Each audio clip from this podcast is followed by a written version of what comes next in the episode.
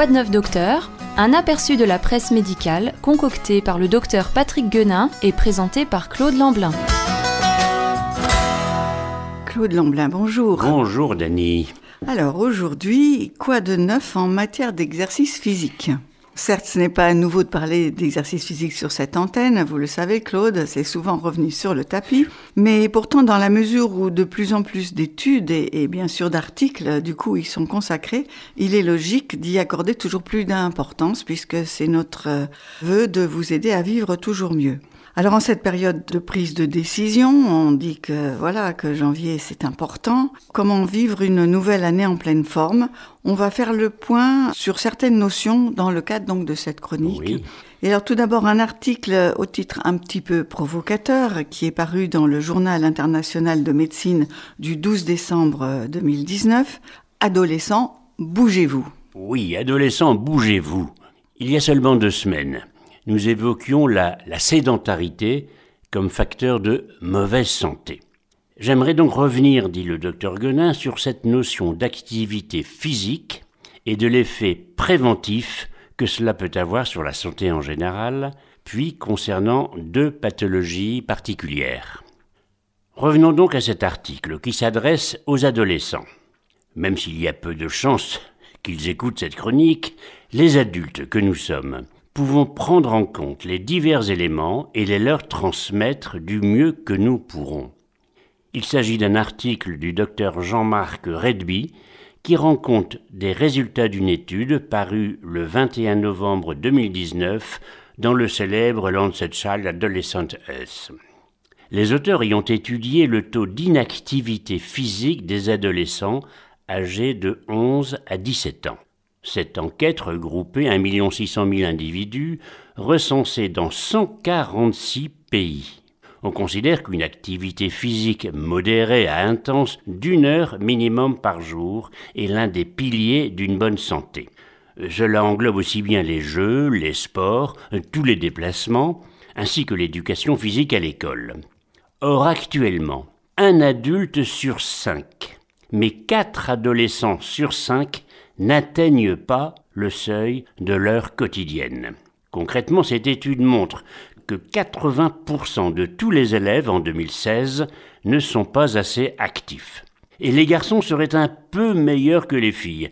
77,5% n'atteignent pas l'heure d'activité physique quotidienne recommandée, contre 85% chez les filles on ne recense que quatre pays au monde où le taux d'inactivité physique des filles est inférieur à celui des garçons.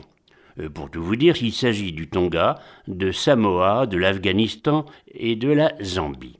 Cet écart entre filles et garçons a augmenté entre 2001 et 2016 dans 73% des pays. En 2016, il dépasse 10% dans 43 pays et va jusqu'à 15% dans tous les pays occidentaux, les États-Unis et l'Irlande. Le déficit en activité physique s'aggrave donc encore plus chez les filles et mérite que l'on prenne la situation très au sérieux lorsque l'on connaît les graves conséquences à terme. Les auteurs des chercheurs de l'OMS tirent la sonnette d'alarme.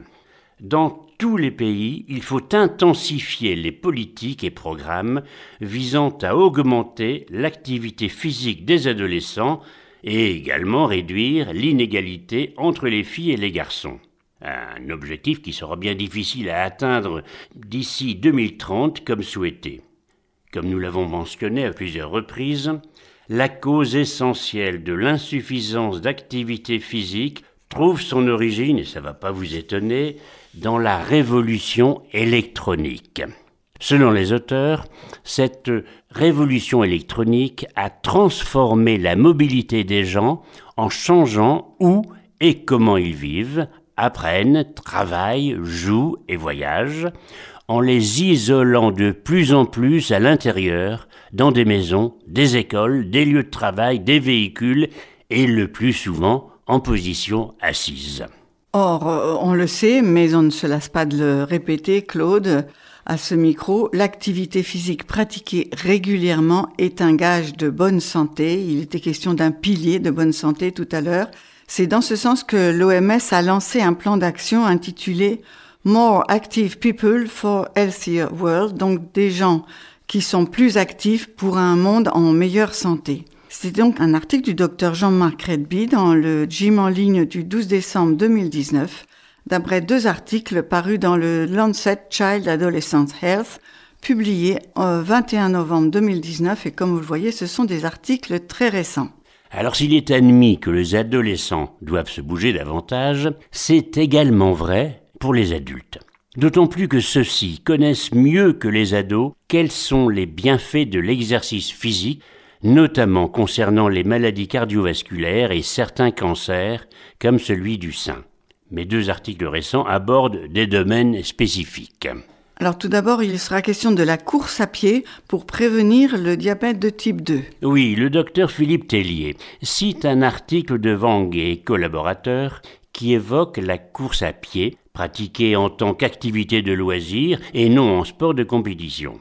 L'étude concerne 19 347 sujets adultes âgés de 18 à 100 ans sur une période de 32 ans. Elle montre que les coureurs à pied réguliers développent moins souvent un diabète de type 2.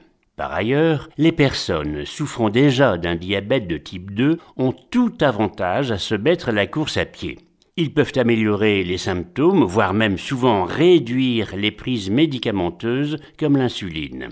Certains auteurs parlent même de guérison totale du diabète, à condition d'y associer un mode de vie sain, notamment en adoptant une alimentation adaptée et en maintenant un poids normal.